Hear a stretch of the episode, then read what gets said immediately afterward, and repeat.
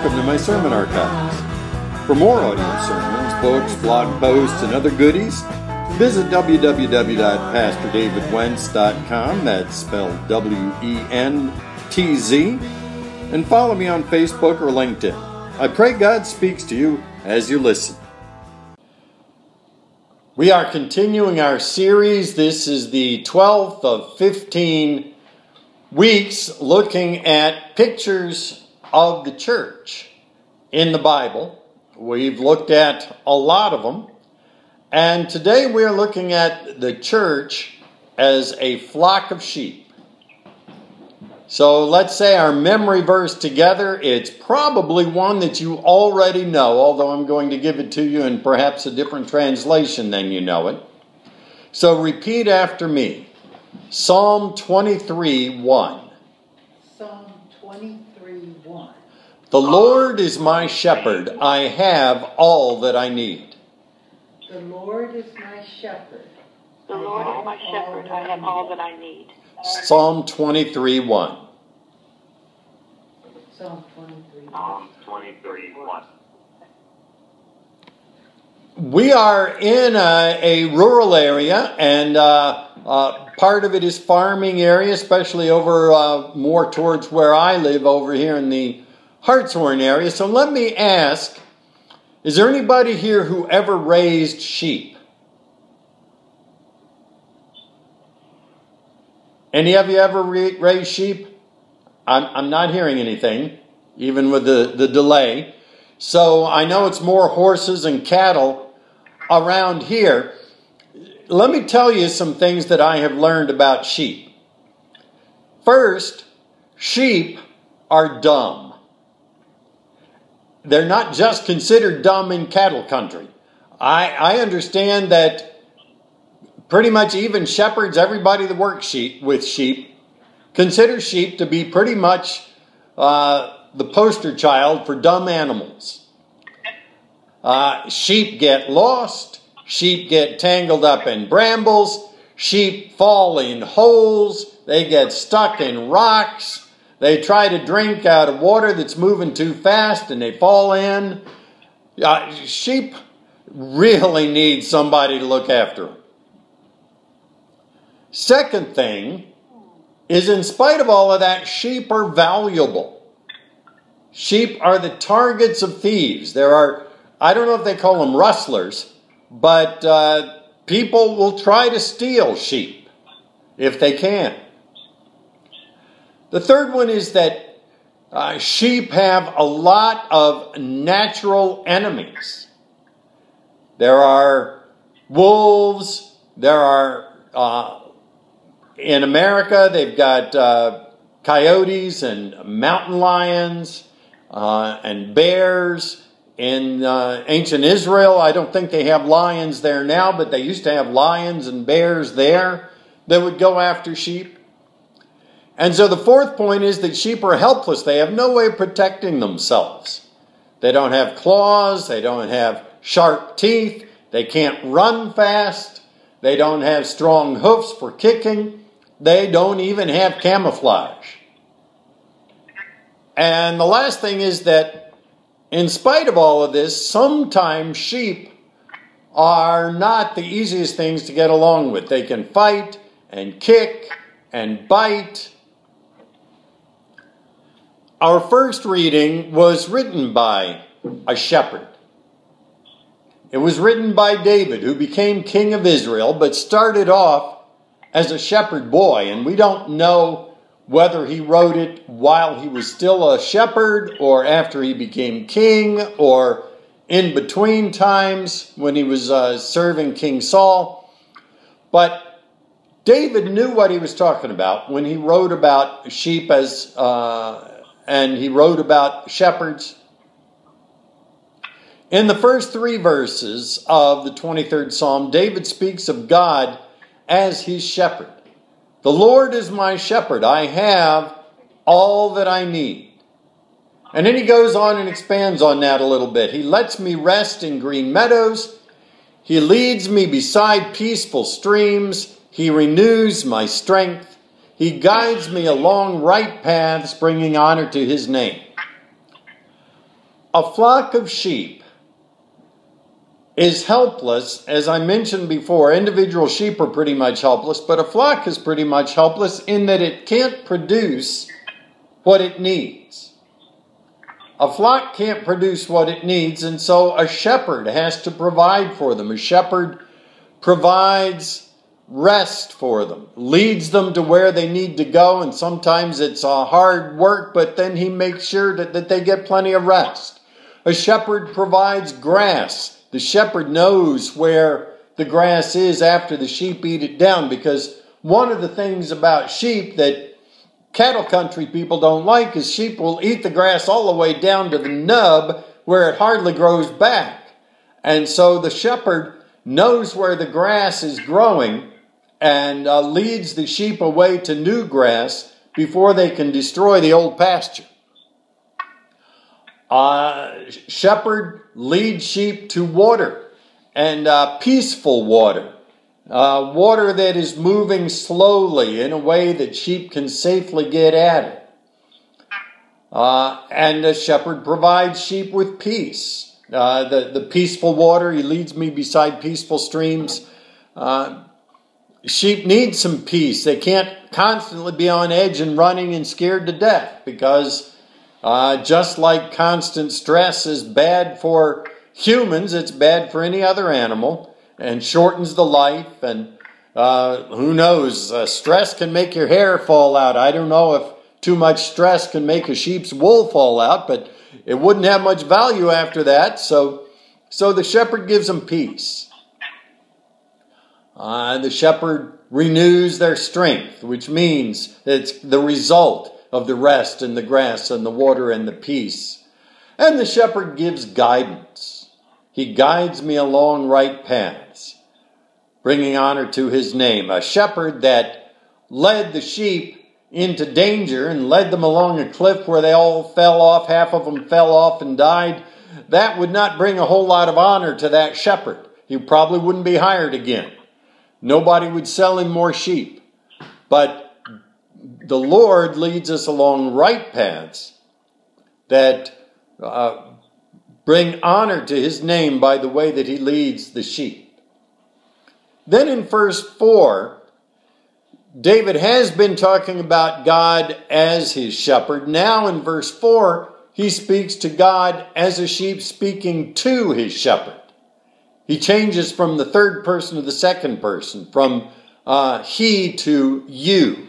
So verse 4 says, Even when I walk through the darkest valley, and of course the old King James says, uh, the valley of the shadow of death,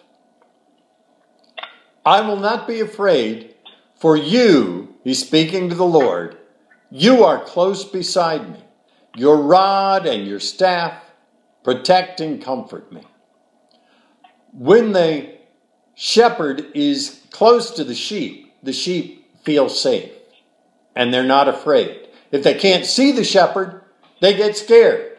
But when the shepherd is there, close by, close beside me, I will not be afraid. And one reason is because the, the shepherd has shown that he can protect and care for the, the sheep. Your rod and your staff protect and comfort me. The rod was a big, heavy thing like a cudgel or a club that provided protection from wild animals. You re- may remember back in 1 Samuel 17 when uh, the lead up, the run up to the story of David and Goliath. Goliath has been boasting and he's this huge giant and and uh, all of the army of Israel is scared to go out and face him. And David comes along the little brother of a couple of the soldiers, and says, I can handle him. You all are letting this, this pagan who doesn't even believe in God scare you all, and you all have God on your side. And so David goes to King Saul and says, Let me fight him. And, and Saul says, But you're just a little kid. And verse starting in verse 34 of 1 Samuel 17, but David persisted. I have been taking care of my father's sheep and goats, he said. When a lion or a bear comes to steal a lamb from the flock, I go after it with a club. That's the rod in, in Psalm 23. I go after it with a club and rescue the lamb from its mouth. If the animal turns on me, I catch it by the jaw and club it to death. I have done this to both lions and bears. And I'll do it to this pagan Philistine too, for he has defied the armies of the living God. The rod provides protection from wild animals and therefore comfort for the sheep. 1 Peter 5 8 says, Stay alert, watch out for your great enemy, the devil. He prowls around like a roaring lion looking for someone to devour. There's that lion again.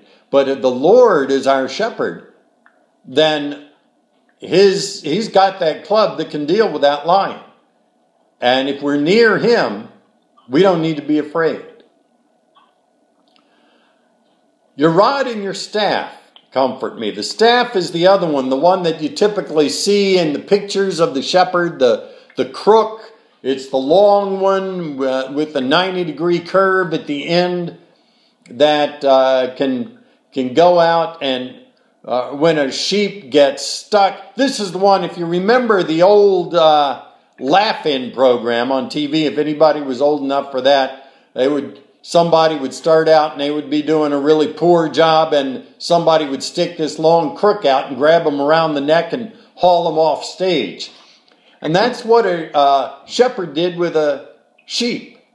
When it got stuck in the brambles or someplace and the shepherd couldn't reach it uh, himself, he would stick this uh, staff out and hook around the, the neck or the leg or wherever was a safe place he could get hold of and pull the sheep back to safety. The staff could also be used to separate the sheep that started fighting, started biting and kicking each other. And so they bring comfort, the knowledge that the shepherd is there with his rod and staff to protect and rescue. Then, in the last two verses of Psalm 23, David steps out of the sheep analogy and he speaks to God as a worshiper. You prepare a feast for me in the presence of my enemies. You honor me by anointing my head with oil. My cup overflows with blessings. You don't put oil on a sheep's head and it doesn't drink out of a cup. So we know that David is, now speaking as himself, but still uh, listing the kinds of things that God provides for his people as a shepherd provides for his sheep. My cup overflows with blessings. Surely your goodness and unfailing love will pursue me all the days of my life, and I will live in the house of the Lord forever. Honor and blessings and love and family and security God provides for his human flock, just as a shepherd provides all the things that are needed for his sheep flock. In our second reading, in John 10, Jesus picks up the same kind of an analogy because it was still a, an agrarian society and a sheep raising society. So, to understand what Jesus is saying in the second reading, it's helpful to know about a sheepfold. It was a walled enclosure, uh, generally made out of stones because that's what they had lots of, like around here. You can just pick up rocks pretty much any place and they stacked them up into an enclosure and they left one opening and it was generally in a kind of a central area, maybe up on the top of a hill where people could see it. And several shepherds shared it. It was out in an area that a number of shepherds would uh, follow along with the, uh, or would share to uh, to pasture their sheep, kind of uh, open uh, open pasture land kind of a situation. And they built this walled enclosure with one opening on the top, and the sheep would feed all the day, and then the shepherds would gather the sheep into the sheepfold at night and they would take turns sleeping, with one of them acting as gatekeeper overnight. And they had a gate, and they closed the gate, and and uh, one was on call uh, in case somebody came in late uh, and needed to get a, a, stray sheep into the the uh, sheepfold, and the others would sleep.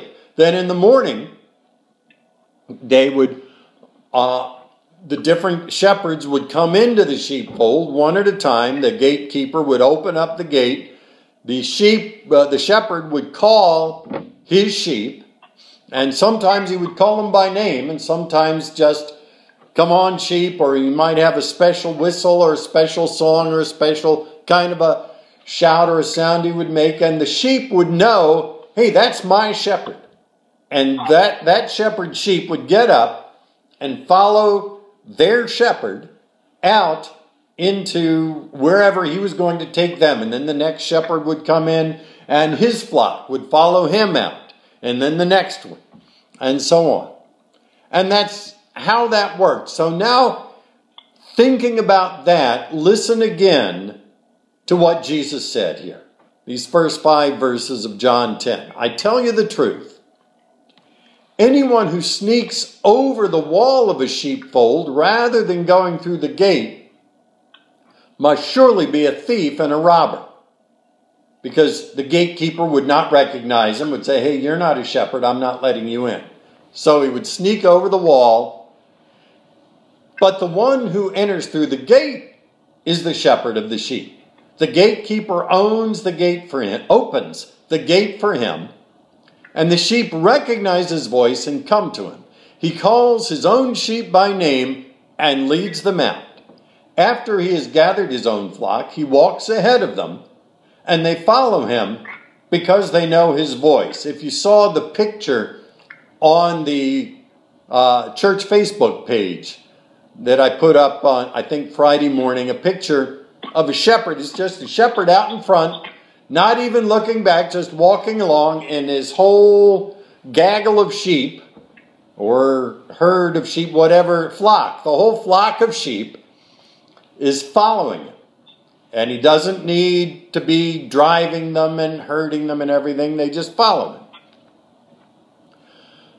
Because they know his voice. They won't follow a stranger, they will run from him because they don't know his voice. If so, that's that's the big sheepfolds, but there were also the smaller folds, sometimes temporary ones, uh, in a smaller pasture area or a private area or someplace that was separated out. It was one flock and one shepherd, and these smaller folds had an opening, but they didn't have a physical gate that could be opened and closed. And so the shepherd who was using that one would lead the sheep in. They would follow him in the gate. Then the shepherd would go uh, turn around and, and come to the opening. And the shepherd would then lie down there in the opening and sleep across the opening. That would keep the sheep from going out. And so, in that sense, the shepherd himself was the gate. And so now listen again as Jesus goes on speaking starting in verse 7. I tell you the truth, I am the gate for the sheep. All who came before me were thieves and robbers. Now, when he says that, he's not talking about all the prophets and all, everybody that ever lived before him. There had been a number of false messiahs in the 50 or 100 years before Jesus that had raised up people with promises of overthrowing the Romans and so on. That's who he's talking about. All who came before me were thieves and robbers, but the true sheep, Jesus said, did not listen to them. You see, the, the true shepherd leads with his voice. Thieves and robbers are strangers, and the sheep won't follow them. They have to drive them with fear. And that's one way that you can know the true shepherd from a false shepherd. Are they using fear and manipulation? or are they leading with love? Jesus goes on, verse 9 Yes, I am the gate. Those who come in through me will be saved. They will come and go freely and will find good pastures. Jesus is the gate, the narrow gate that he talked about. He said the, the, the way is wide that leads to destruction, the way is narrow that leads to salvation. Jesus is the gate. If you don't come in through him, you're in the wrong place. You went in the wrong door. You wind up in the wrong room. You're not safe. And a sheep that goes in to somebody else's sheepfold, a sheep that winds up in the wrong sheepfold, if it's unscrupulous shepherd, is liable to be stolen or eaten. Because if the the the true shepherd finds that sheep in his uh, in that with this other flock, he's going to know it was stolen, or he's going to claim it to come back. But if the unscrupulous shepherd uh, says, "Wow, this this uh, sheep belongs to Jonathan," and uh, I don't see anybody around, I'm hungry, I'm going to kill it and eat it, and then nobody will know. They'll, they'll think a lion got it or something. If you go in the wrong gate, that's what's likely to happen to you if you don't go in through Jesus. He goes on, verse 10 the thief's purpose is to steal and kill and destroy. My purpose is to give them a rich and satisfying life. Jesus came to give you, to give me, to give us, to give all of his followers all who know his voice and follow him. My purpose is to give them a rich and satisfying life. God doesn't want us just scraping along. God is not glorified by that kind of a thing. My purpose is to give them a rich and satisfying life. Now, that doesn't mean worldly and material riches necessarily. A very poor person could have a rich and satisfying life. But my purpose, Jesus said, is to give them a rich and satisfying life. But now Jesus goes on and expands on the dangers. Verse 11 I'm the good shepherd. The good shepherd sacrifices his life for the sheep. If you know this life is only preparation for eternal life, then you're willing to sacrifice it for a good cause. A hired hand will run, verse 12, when he sees a wolf coming. He'll abandon the sheep because they don't belong to him and he isn't their shepherd. And so the wolf attacks them and scatters the flock. Wolves scatter the flock so they can pick off the sheep one by one. So there is, if there's any protection at all for a flock of sheep, it's in staying together. Jesus goes on, the hired hand runs away because he's working only for the money and doesn't really care about the sheep. And so we need to pray for the Father's wisdom in calling and sending true shepherds. See, wolves don't just come, though, from the outside. Sometimes they come in sheep's clothing. Jesus talked about that in another place. In the Sermon on the Mount in Matthew 7, he said, Beware of false prophets who come disguised as harmless sheep, but are really vicious wolves. You can identify them by their fruit. And in Acts 20, when Paul is giving his farewell to the leaders of the church in Ephesus, he says, Guard yourselves and God's people, feed and shepherd God's flock, his church, purchased with his own blood, over which the Holy Spirit has appointed you as elders. I know that false teachers like vicious wolves will come in among you after I leave, not sparing the flock. Even some men from your own group will rise up and distort the truth in order to draw a following. Watch out. And then Jesus, as he goes on, repeats himself for emphasis I am the good shepherd. I know my own sheep, and they know me, just as my Father knows me, and I know the Father, so I sacrifice my life for the sheep. And he goes on, I have other sheep too that are not in this sheepfold. I must bring them also. They will listen to my voice, and there will be one flock with one shepherd. Those other sheep that he plans to bring together, he's speaking to the Jews, and the other sheep are the Gentiles, the non Jews, us. And he's saying, there will be one flock with one shepherd. The same great mystery that we saw in the last couple of months uh, as we went through the book of Ephesians that Paul was talking about. So, what do we do with all of this? How is a church like a flock of sheep? A church has enemies. The devil uses false teachers. He uses con artists, hired hands only in it for the money. He uses internal division. A church needs guidance. It needs leaders who know how to hear from God. A church needs protection. Those that can recognize the false teachers and the con artists and deal with the division. The, the, the way that you recognize the false teachers is through a knowledge of theology and church history.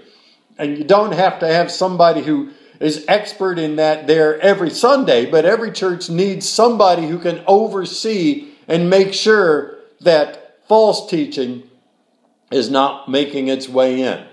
And a, a, church needs discernment, one of the gifts of the Holy Spirit that every person, every Christian can pray for. And a church needs to multiply. One of the, the truths of this analogy is that shepherds can't make more sheep. If a pastor is a shepherd, shepherds can't make more sheep, only sheep can do that. The analogy does break down in that sheep can't become shepherds, but any Christian can. Any Christian can be called to be a pastor or a church leader. The Methodist Church started out, especially in America, but even in when it first started in England, with circuit riders who were qualified preachers who traveled between churches, but sometimes they would only be there once a month or once every two months. And in between, the churches still met with qualified lay leaders carrying on in between. And as a matter of fact, I understand that's what Birch Tree did for almost the whole last year. So it, it still goes on. Africa, South America, underground churches today. Perhaps more churches in the world are led by men and women without school, formal schooling than those that are led with, by those who do have formal schooling.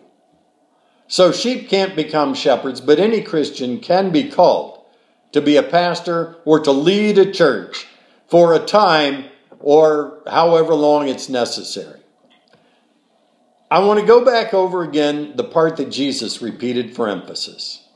After he has gathered his own flock, he walks ahead of them and they follow him because they know his voice. They won't follow a stranger, they'll run from him because they don't know his voice. I am the good shepherd. I know my own sheep and they know me.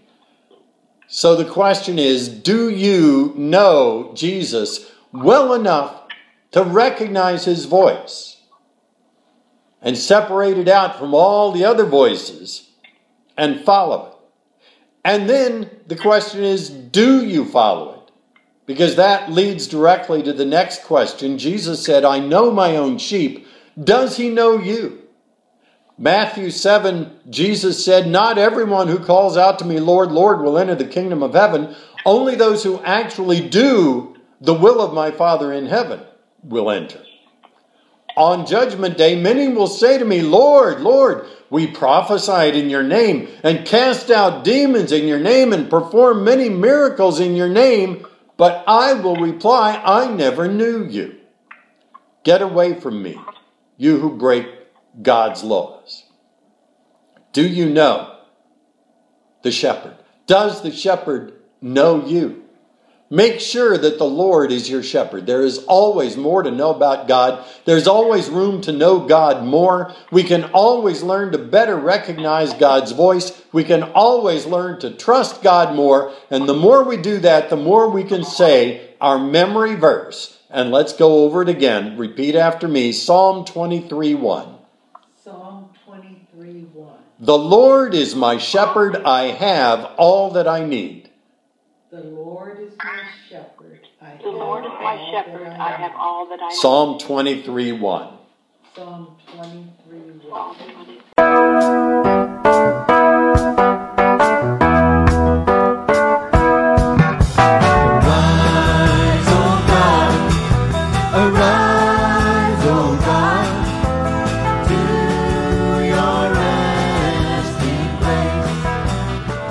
Thank you for listening to this sermon. I pray it blessed you. Again, I'm Pastor David Wentz, and for more audio sermons, books, blog posts, and other goodies, please visit www.pastordavidwentz.com. That's spelled W E N T Z. And follow me on Facebook or LinkedIn. May God bless you as we do Christianity together. See you next time.